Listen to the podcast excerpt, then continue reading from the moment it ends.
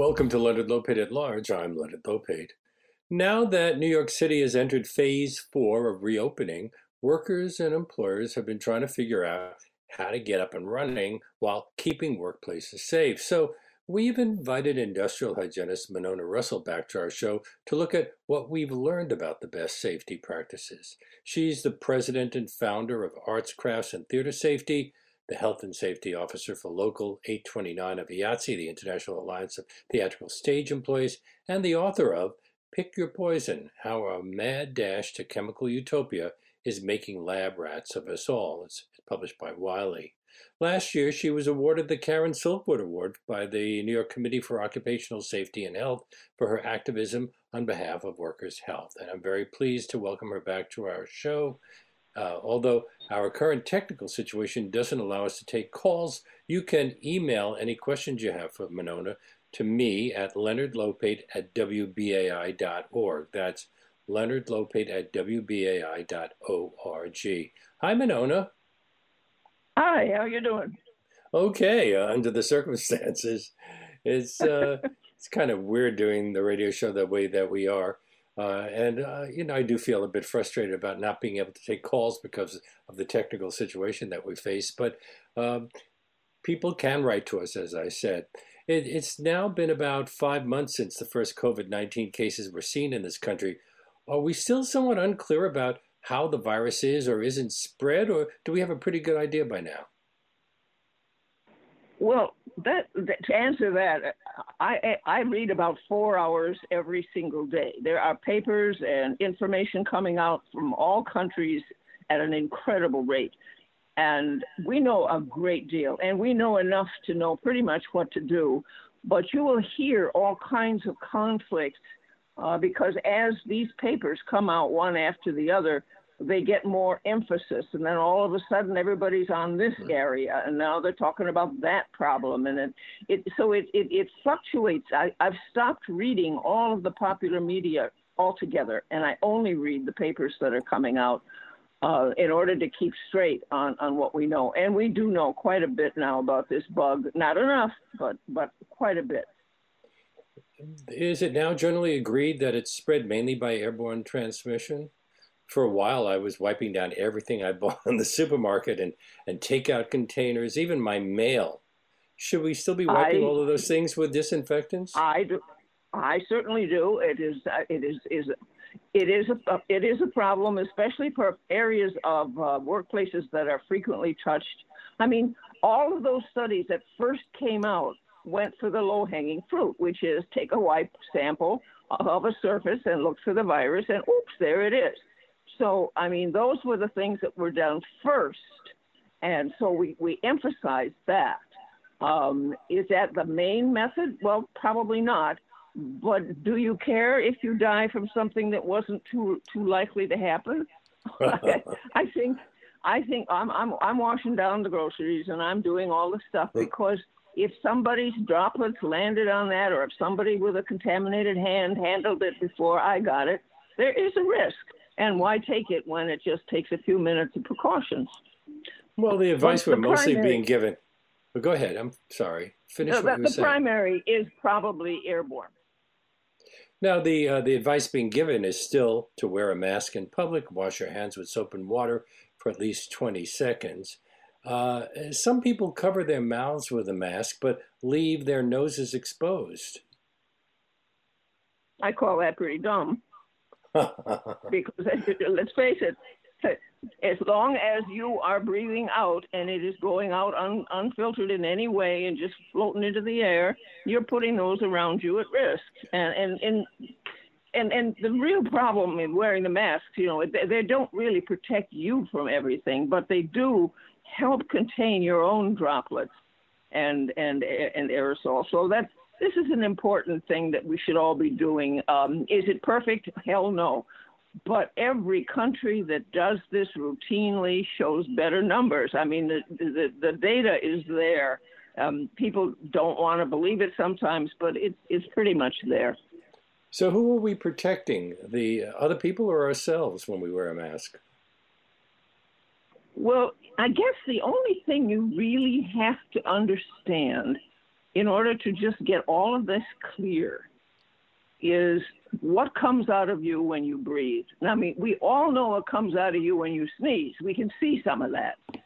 Um, so there are droplets that come out. What we didn't really think about is that every time you breathe out of your nose or out of your mouth, or if you talk, or if you sing, or if you cough, there are droplets that you can't see that are coming out. They're pretty small, but there are droplets.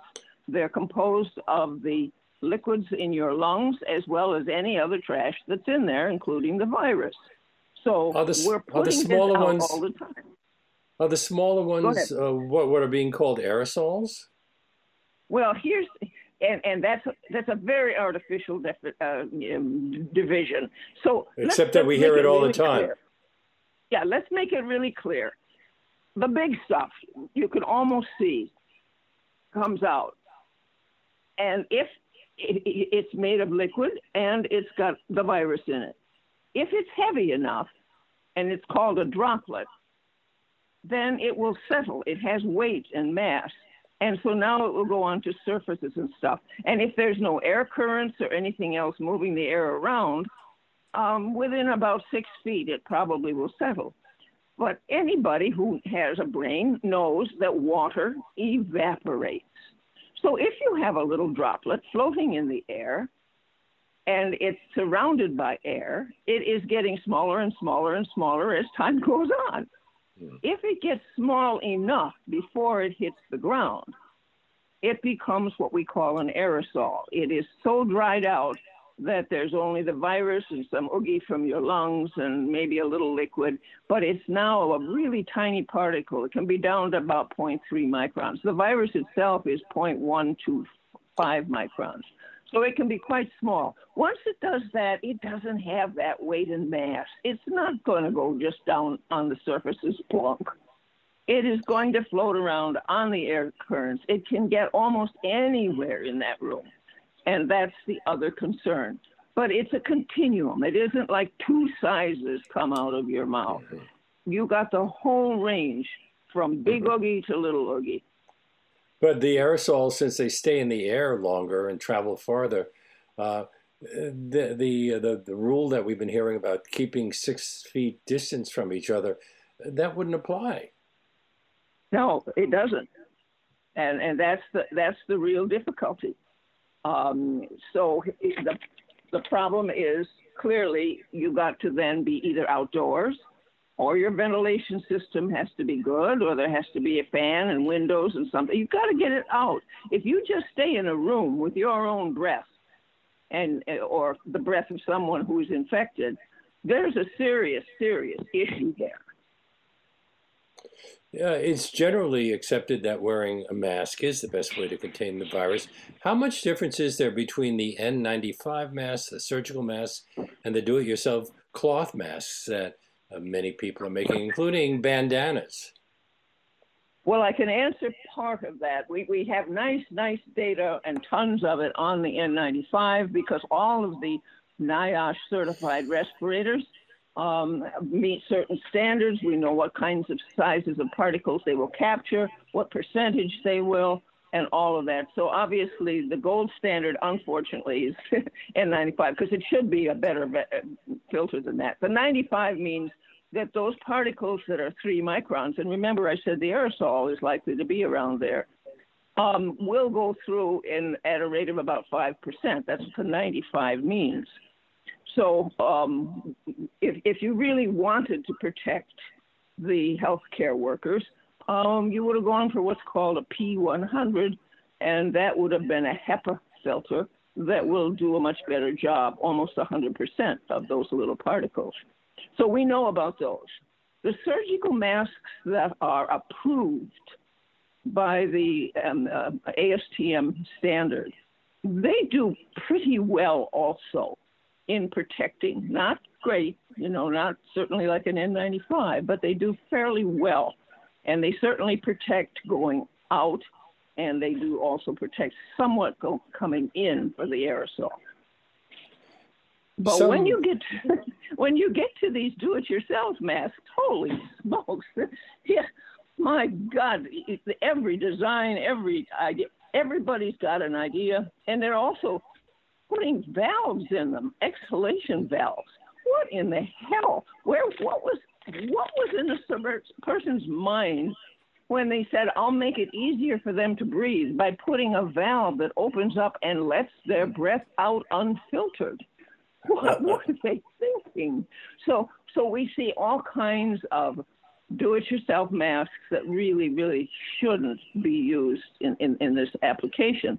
But the average piece of cloth, if it fits fairly tight to the face, will do a fairly good job of collecting those big droplets that you kick out. And that is enough to make a significant difference in overall transmission. But we also are seeing such a wide range of prices and uh, ads on television for, for masks that have copper. Uh, there are uh, parts of New oh, York State where, where they're offering free masks to people over 65. And then uh, you go into uh, the uh, the local pharmacy and they have masks for a dollar. And then I see ads on television for masks for 20 for $20. So um, does price really matter in, in these instances? Not really, because um, as long as they don't have a, a NIOSH certification, who's standing behind them? Mm-hmm. And and and people who say, well, no, there's copper threads in here, and then copper is known to kill bacteria. Well, this is a virus. Thank you very much. And it, there is absolutely no question that there isn't enough dwell time. I mean, that virus is not going to say, "Where's that copper? Let me sit on that." I mean, it's just garbage. I mean, what what are we thinking? We just we just want to believe in all of these theories and all of that. But the fact is that um, what you need to do is get something over your face and and pretty tightly so that you are at least protecting those around you from a significant portion of what you spew out. Some people are wearing clear plastic face shields and uh, they say it's important, especially for well, there are lip readers out there who, who cannot understand anything if you have a, a, mask over your face. Are those clear, clear plastic face shields uh, any uh, effective, or do, do you have to wear um, a mask with them? Just, just, just stop and think. There's a piece of plastic in front of your face. Every time, excuse me, every time you breathe in, you drag air from the sides or wherever in. Every time you breathe out, you blow it out. Uh, all you change is the direction of your of your breath. You don't capture any of it with that. And I I I, I, I train people. You know, I do a COVID seminar, and I wondered how I'm going to do this because I have all kinds of pictures of what a N95 captures, what a surgical mask captures, what a sneeze looks like uncaptured, you know, with the particles showing what is. And so what I did is I commissioned a, a man named Mike Konopacki. I don't know if you know who he is. You can see him on Wiki. He's a hell of a cartoonist. To do me a sneeze behind a shield in cartoon with and, and, the second shot is that he's gobsmacking the people on either side of him. so you know, I mean, you, there has to be common sense here. If you're if you're expelling your breath unfiltered, then that's I'm sorry, you're not doing the purpose of that of that mask. I don't know how to answer your problem about lip reading. I don't, you know, I, I'm not God. I, nobody gave me permission to solve all the problems, but I can certainly tell you that the shield alone doesn't work. The shield over a mask is excellent. We did try to book God for our show today, but we're very happy that Monona Rossol uh, agreed to do it. She's a regular on our show, uh, the president and founder of Arts, Crafts, and, and Theater Safety, and the health and safety officer for Local 829 of the International Alliance of Theatrical Stage Employees. Uh, not doing much work for them, I assume, at this moment because uh, all the theaters are closed. This is WBAI what? New York 99.5 FM. Uh, beyond the people who uh, object to wearing masks because of political reasons. Uh, some say that uh, the, the problem is that, uh, well, uh, for example, you it steams up your glasses, or it's hard. It gets hot in in this in ninety five degree temperatures. Uh, so so it's uncomfortable. Is it okay to carry a mask with you and then put it on when you see other people approaching, but leave it off when no one else is around? Yeah, yes. But you know, you know, if this is the toughest thing in your life, um, you're you're in pretty good shape. I mean, there are some people. I'm a very old lady, and I'm an asthmatic, and I've been hospitalized a couple times for heart issues. So, you know, I've got an excuse if I didn't want to wear one, and I do take it off coming up the stairs because I don't think I'd make it up six flights into my apartment with a mask on, trying to breathe through it. But you know, we we owe it to, to, everybody. You know, just grow up and put it on. It is not that big a deal. And if this old broad can do it, I mean, gee, uh, I'm, I really think that we all can do this for for the people around us. But I do have to get back to I do have to get ahead. back to what you said previously that I wouldn't be working much for 829. I have never worked so hard and so long. I'm doing 16 hour days, my dear. And I'm also the safety uh, consultant for SAG AFTRA. And you may have noticed on the news that the film business is now open. We yeah. have a very, very, very good plan that has been accepted. Um, and I'm working on other plans. There is so much to do. I have, I've never worked as many hours as per, per week as I'm working right now. Now, I'm a member of SAG AFTRA. Can you talk to management at WBAI about uh, whether it's uh, okay for them to open up our studios again so we don't have to do it this way? Well, it just happens. I'm doing a, a COVID seminar for AFTRA on the 31st. Contact your union and ask to get on it. Okay. Now, uh, what about the uh, the six foot rule? is six feet away really far enough, or uh, doesn't it depend on other things? For example, if there's a wind.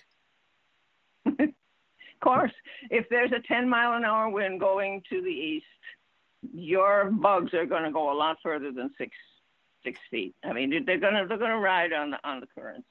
So now, uh, it, it's all relative.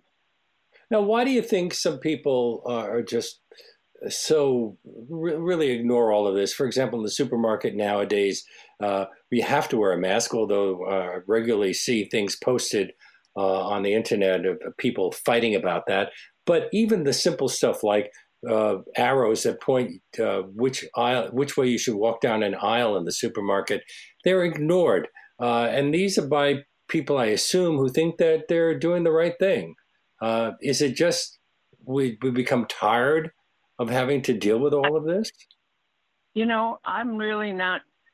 I'm, you know, you you you need a psychiatrist on here too because I don't understand. I truly, truly do not understand the attitude of some people. Um, because what what I've the, the, position that I've taken on the the workplaces who say, especially in a few states that have passed laws saying that the worker has a right not to wear a mask. Mm. What I say is then that goes along with the right of the other workers not to work with that person. Mm. So now it becomes a, an employer's economic issue. If you've got someone who will not wear a mask in a workplace because it's their right, then it's the right of every other worker that is in there to say, I'm not working next to that person or anywhere near that person. And so it, it becomes very shortly a mess. And what we just need to do is pull together, do the best. I mean, this is the best advice that we're getting from not just in this country, but every country that's looked into this. Come on, just just go with the program this once. And and, yeah. and let's let's try to get us open again. Let's try to get the uh, the numbers into a position where we can uh, do more things out in public again. Public re- restrooms are another concern. Can flushing a toilet spread the virus? That was a real kicker. Um, we really, once you're, we're infected, we put out a lot of active virus in both our ex- excretory efforts. mm-hmm. as a, number and, one and, and number and two. as a matter of fact, they, they are now monitoring um, the amounts of uh, disease in some cities by sampling their raw sewage. Hmm. Um, no, so- because they, I mean, it's amazing. So when you have these these these bathrooms where you know the toilets have no lids on them, and it makes a big swoosh, and you can actually see sometimes the the, the spray going. That puts the stuff back in the air. So there were just a couple of studies that showed high levels in bathrooms from that source, and um, so so this is this is a real issue as well for public bathrooms. So if there is a, a toilet lid, we should close it before we we flush. Uh, now, uh, should have all along. Should, should we carry a can of Lysol or bleach to disinfect the toilet before we use it? to eat or to inject? No. so, it's just a joke. I mean, you know. I know, I know, I know. I'm not going to ask. I'm not going to okay. ask President Trump to explain that joke. Um, okay, so yeah, well, you know, we, that's why we have hand sanitizer that we carry as well. As well, soap and water works actually the best of all, um, but the hand sanitizer might be a way to, to to deal with some of that.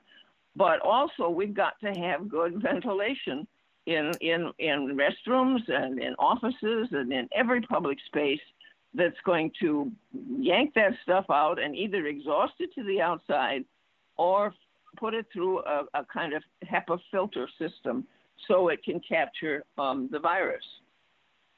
And I'm going to get to the uh, the, the the those systems in just a moment, but I'm I'm thinking about people returning to work. Uh, that means they'll be using the subway, for example. Uh, and uh, I was thinking about uh, doorknobs, subway poles. I've been thinking about going into uh, into an ATM and pushing those buttons that somebody else pushed uh, about receiving a coin or or even a dollar bill in change. Are all of those things can they all be problems? Yeah, and again, the risk is low, but it is there.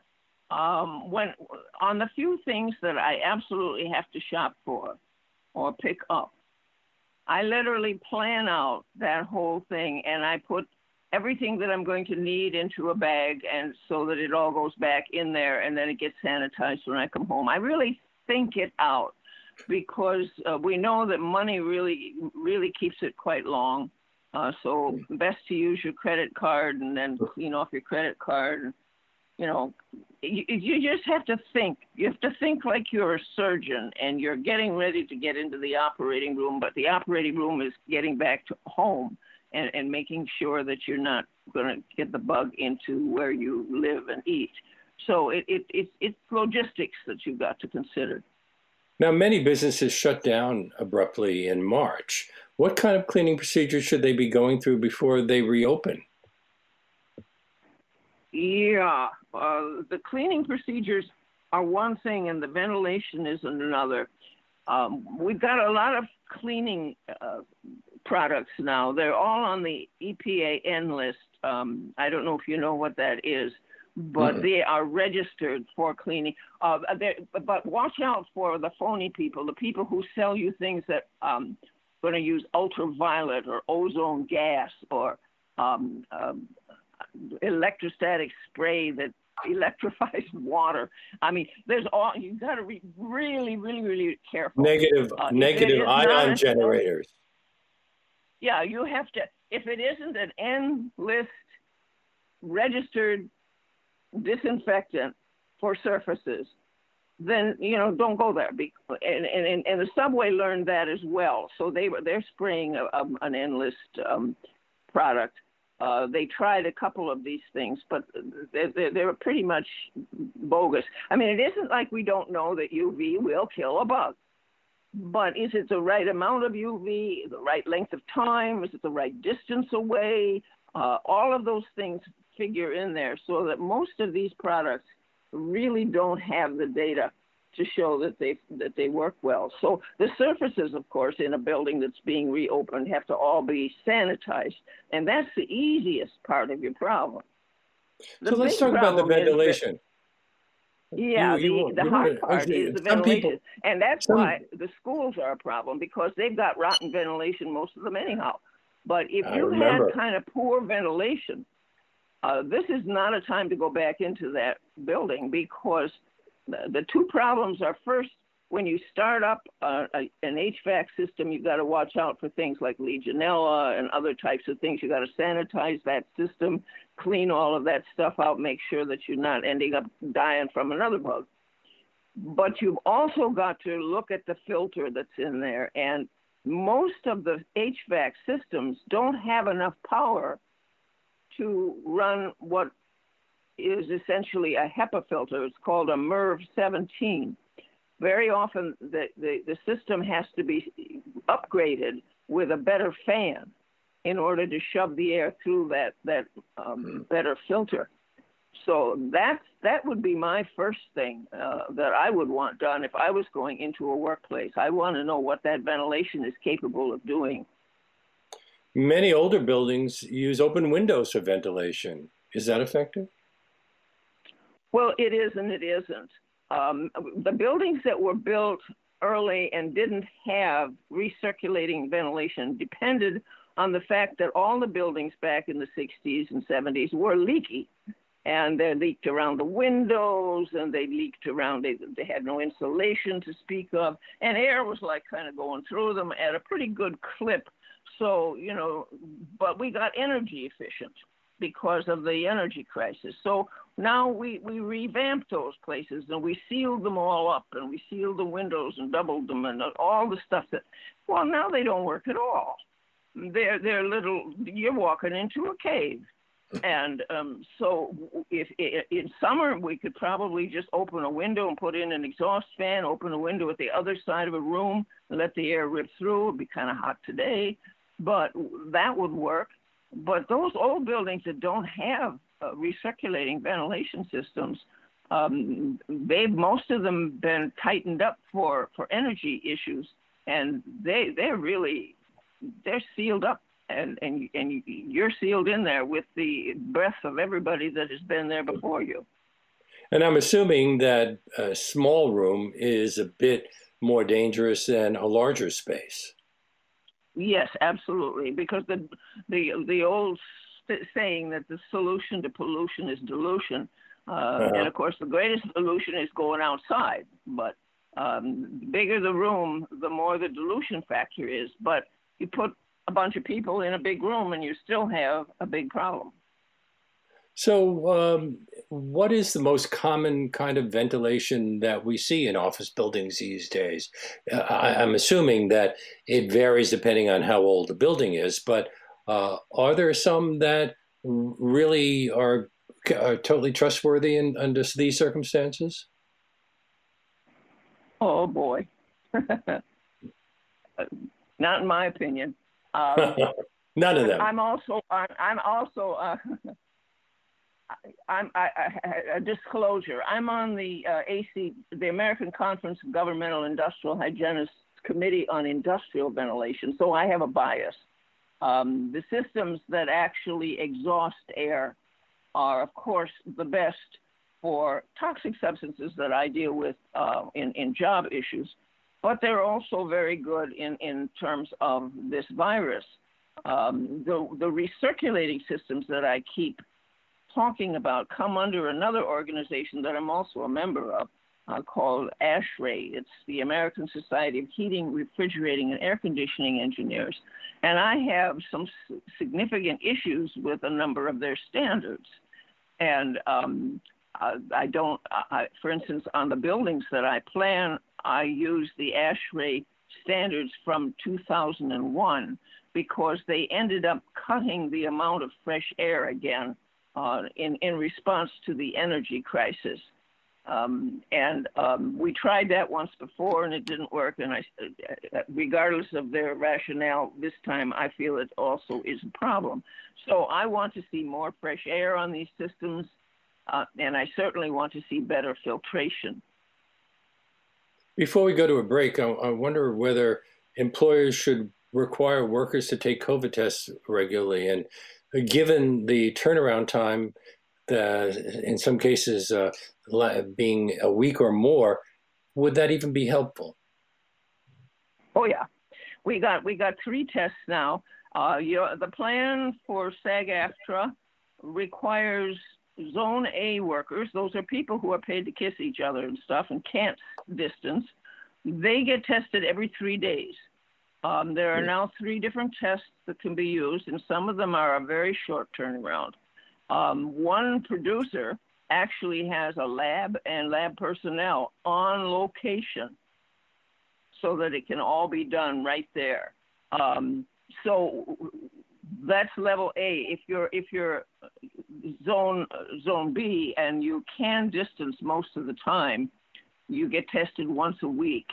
But that will make a big big difference. So that's why our plan uh, works essentially. A reminder that if you have a question for Monona, you can write to me at uh, my email address here at WBAI, Leonard Lopate at WBAI.org. This is WBAI New York 99.5 FM. Stay with us.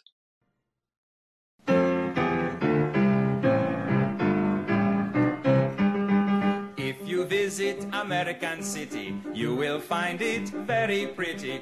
Just two things of which you must beware. Don't drink the water and don't breathe the air. Pollution, pollution, they got smog and sewage and mud.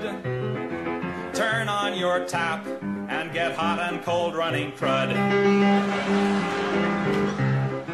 Before we get back to my conversation with Monona Rossol, uh, I'd like to take just a few minutes to ask you to consider contributing to this station to help us get back on our feet after this pandemic has made our financial circumstances quite difficult. We need everyone who tunes into Leonard Lopate at Large and is able to donate to please step up right now by going to our website, give to WBAI.org, or by calling 516 620 3602. That's 516 620 3602. The website give and then the number two, WBAI.org. And please do that to help keep this show and the station on the air. And one great way to support WBAI without having to shell out a lot of money at one time is to become a BAI buddy. They're listeners who contribute $10 or more each month to keep the station running and to show their support for what we do on this show. And joining me now with some details is my executive producer, Jesse Lynn. Hi, Jesse. Hi, Leonard. Great to be here. Yes, as Leonard said, BAI Buddies are a real centerpiece of our funding model at WBAI. As Leonard and I are often saying on this show, we don't accept any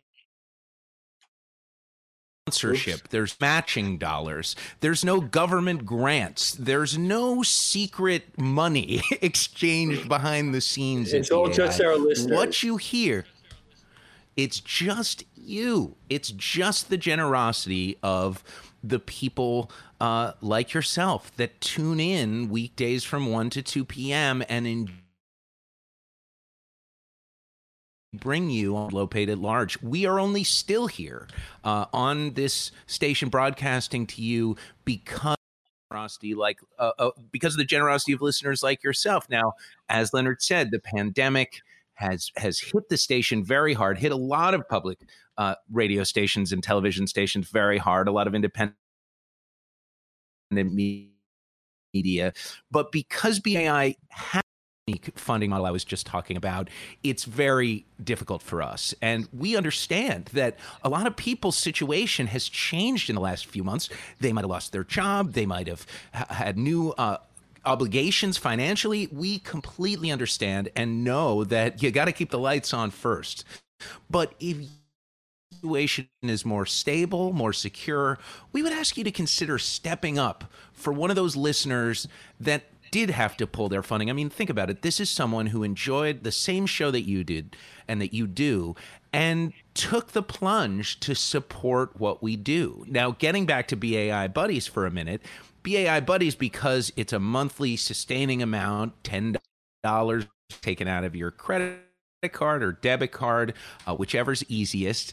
You know, that allows us to plan for the future, but it also allows us to say, hey, look, we have X amount of listeners that are so committed to our show that they are. Um, throwing down a little money every month to keep it coming to you. Uh, you know, I know that some people pay uh, for for exclusive access to podcasts. In a way, it's a bit like that uh, the only way that we can keep this show coming to you is if our listeners step up in one way or another by going to give to WBAI.org. That's give, then the number two, WBAI.org, or by calling 516 620 3602. And, you know, I think today's show is an example of, uh, well, the way we do things a little bit differently. I mentioned on the show yesterday we like to take the bird's eye view, so to speak. I don't know about you, Leonard, but I have probably watched, you know, dozens of or listened to dozens of news reports and segments about COVID 19, about how to protect ourselves, about the, the latest research. But I've never heard an hour devoted to this specificity, specific, specificity. Is that a word? I, I think I just made that up. We, getting into the details. And, and uh, Monona knows stuff that you probably haven't. Well, I'm sure that many times you're watching one of those shows and you're asking the TV screen, well, what about this? What about that? This is my opportunity yes. to ask those kinds of questions uh, to somebody who really knows the answers. Uh, and that's why we invite her on the show, and that's why we invite all of our, the guests that we have on the show.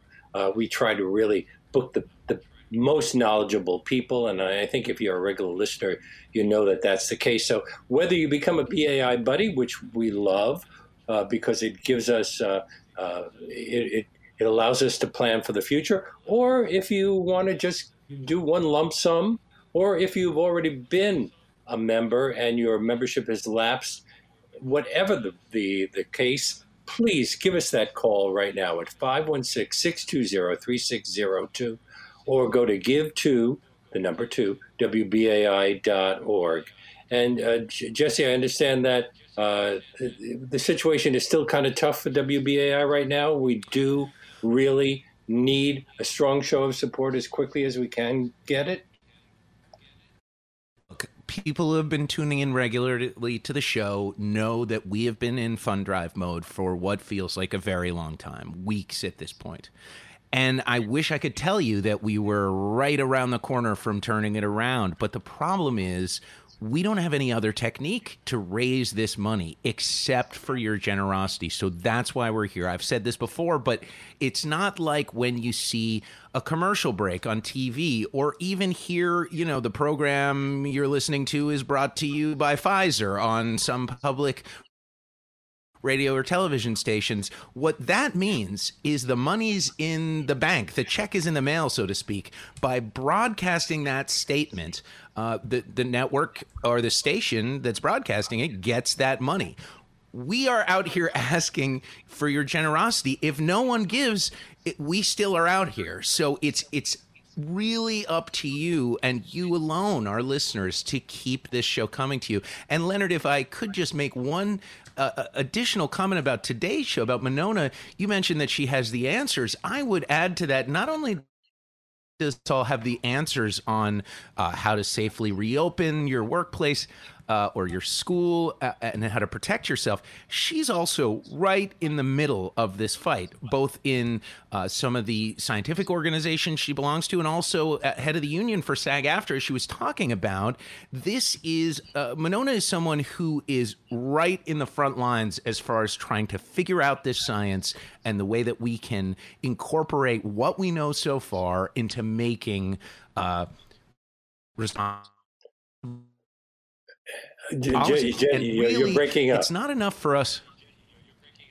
Excuse me. Yeah, the, the connection is a little weird today. So if you can hear me, the last point I wanted to make is is really that is what we are doing our best to do on this show every day to bring you is something it's it's not enough just to say the words, right? It's not enough just to use the buzzwords, hey, COVID protection, you know, or or politics or or uh, or pick your pick your subject. We want to go beyond that on this program, and that's why it's one subject for the full hour because that allows Leonard and his guests to go beyond the buzzwords, beyond the catchphrases that we've all been bombarded with, and actually try to figure out what's happening. And I know that uh, that that's valuable to people because I value it. It's why I was a Leonard Lopate at Large listener long before, uh, uh, over a decade before I was Leonard's producer. But we can only keep bringing you these shows if our listeners step up and help. If you want to become a BAI buddy, that's great. Uh, that's uh, as we've been saying, a listener who who income of $10 or more a month, but whatever amount you're able to contribute by going to the web at give to WBAI.org, give then the number two, as we've been saying, WBAI.org, or by calling 516 620 3602. Whatever level you're able to step up, you're allowing us to keep bringing you this show and your fellow listeners to keep enjoying it. And please be sure to make that contribution in the name of Leonard Lopate at large and from all of us to all of you. Thank you so much. And I want to get back to Monona. And Monona, I invited listeners to write in, and we've got a number of uh, listeners writing in. One uh, has to do with the schools, which would normally be reopening in a little more than a month. And the president is threatening to withhold funds from states that don't open schools. But a listener wrote in, I would like to know why this mayor insists on opening the nation's largest school system when other cities like Los Angeles are not opening. He won't open the malls, which are indoors, but he insists on opening schools, which one city council member describes as petri dishes. You know, the petri dish comment is probably pretty right on. I only taught young people in my life one year. And this second week of that year, I got sick. And I did not draw a healthy breath for the next entire year. They are little bug factories. If you are not used to dealing with young children, you are in for one bug after another. It's just the way it is. Everyone knows this. They, they, they grow all kinds of things because their immune systems are still developing. They are a really good prospect for spreading this virus. Are That's you so shocked one. that the president is insisting that the schools reopen, although the latest am, plan to, are, to, hold the, uh, the, the RNC convention outdoors because of concerns about COVID 19? I'm horrified. Yeah, I'm horrified at what he's doing with the schools because we also know that the school, the, the infrastructure in the schools is poor. The ventilation, the maintenance, the other issues. There's so many issues in schools. And to bring them all together with this particular virus and, and, and, and disinfecting every day and all of the things that have to happen and children, it makes no sense if we have to put everybody back a year, you know what? The world will uh, crash. But in, in some um, states, officials have decided that they'll reopen the schools, allow the kids to get sick, and then they say they'll get over it. Uh, is that similar yeah. to the idea of having coronavirus parties where people attend uh, to get infected intentionally so that they can develop immunity? Well, that's just about as stupid, yes, because of course these these who who do these children live with?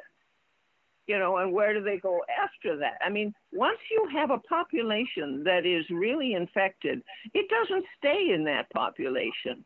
So you're just looking at killing people by doing this, and it's it's a question of oh well, gee, it's only a couple of percent. A couple of percent of a million people is is 200 million is 200,000 people. You know, we're being very casual. We're at like 140, 150 thousand now those are lives. Those are people that have oh. families. I mean, what are we? If we had any other thing killing 150,000 people, we'd be doing what we could. This doesn't make any sense to look at this and say, well, let these kids just catch it and they'll be okay, and then then that'll be that the, the teachers are in there. They're going home to their grandparents and to their families. It, it makes no sense. Well, another listener, Gary, writes in pools are opening. They limit people to limit exposure and require masks. How safe is it to go to a pool? If you do lap swimming, wouldn't there be a risk from breathing next to someone? You betcha. And the and are there the masks that you can use when you swim? You also want to know if there are masks that you can actually use while you're swimming. you'd be out of your mind to do that. You need all the oxygen you can get to swim and to do exercising like that. So you do not want anything impairing your your ability to, to take in oxygen. But that means you need to be away from other people far enough that what, what comes out of your mouth is not going to land on them. Another listener writes, "My uh, KN95 mask has what looks like a valve. It seemed to defeat the whole purpose.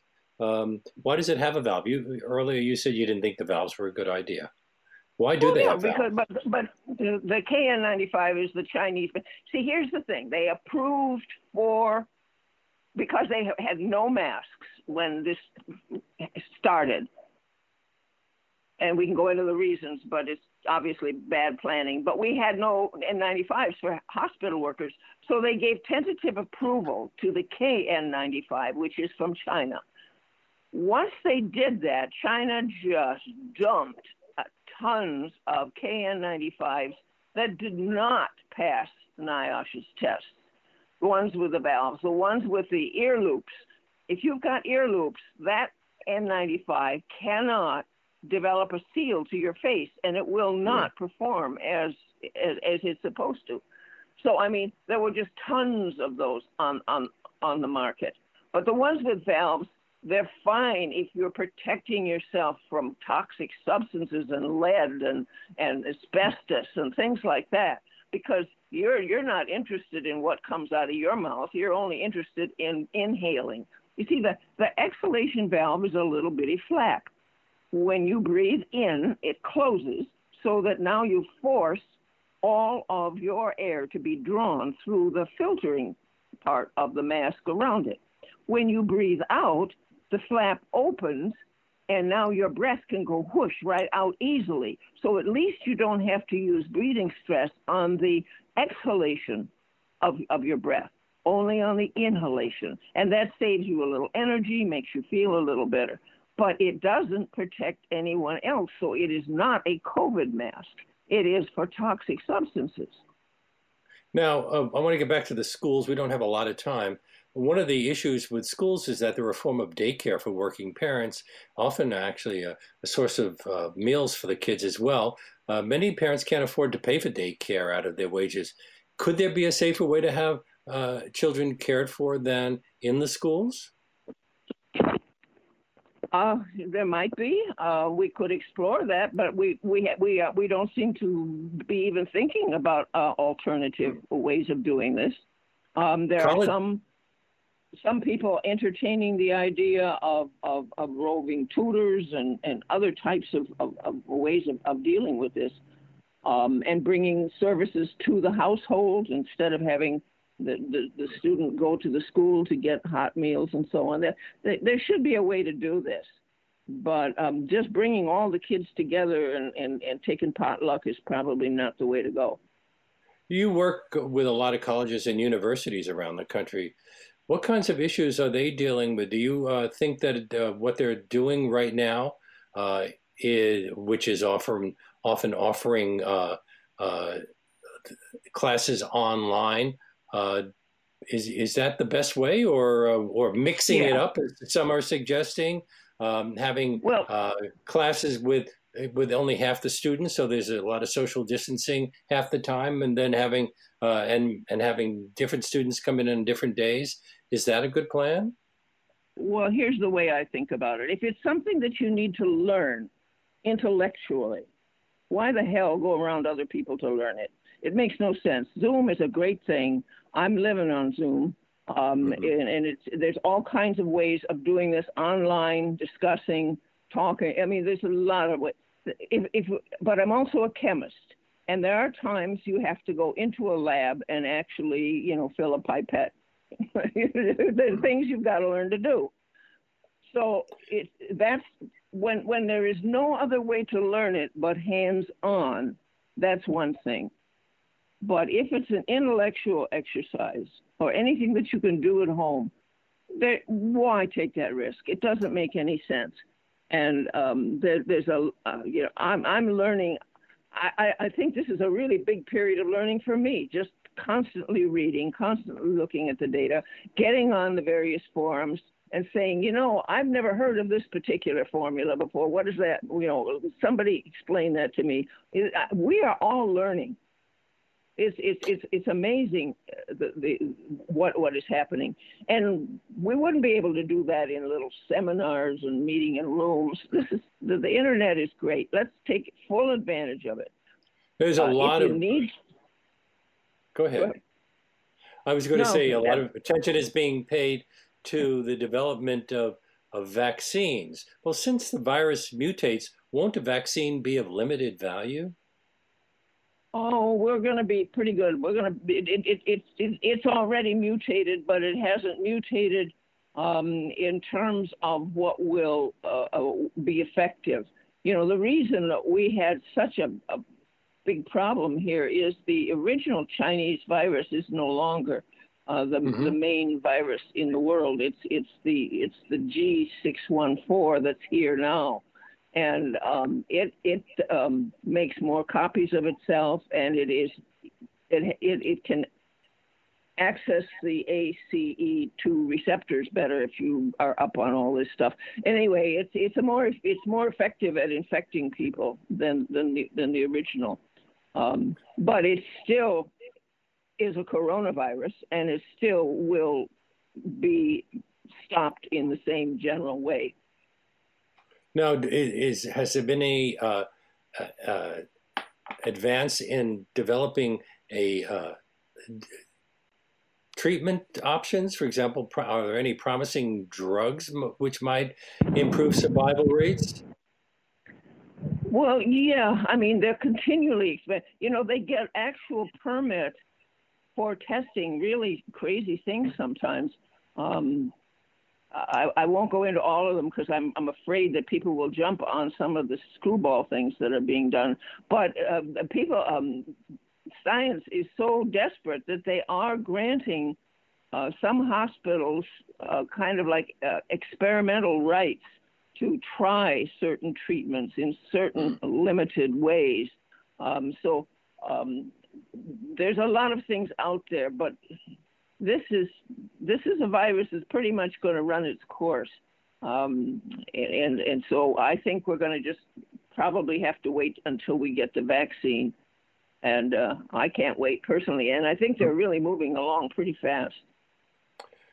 We have run out of time, unfortunately, but as always, it's been a great pleasure having you on our show. I've been talking with industrial hygienist Monona Rossol, who will be back with us, I guess, in a few weeks. Uh, and if this emergency continues, maybe even sooner. That sounded ominous. no, well, you know something I don't know. no, but you always know something I don't know. Thanks again. and that brings us to the end of today's show. Special thanks to segment producer Barbara Kahn, who prepared, who prepared today's interview. If you're new to our program and like to hear more, you can access past shows streaming on demand at WBAI.org. We're also available as an iTunes podcast. And uh, don't uh, forget to, that you can find links to all of our past shows on our website, leonardlopate Also, check out Leonard Lopate at Large on Facebook and Twitter. And if you want to write me about this or any of our past shows or just to say hello, I gave out that address earlier. You can reach me at my email at leonardlopate at wbai.org. Before I sign off today, uh, I'd like to take just one last moment to ask you for your support for this station.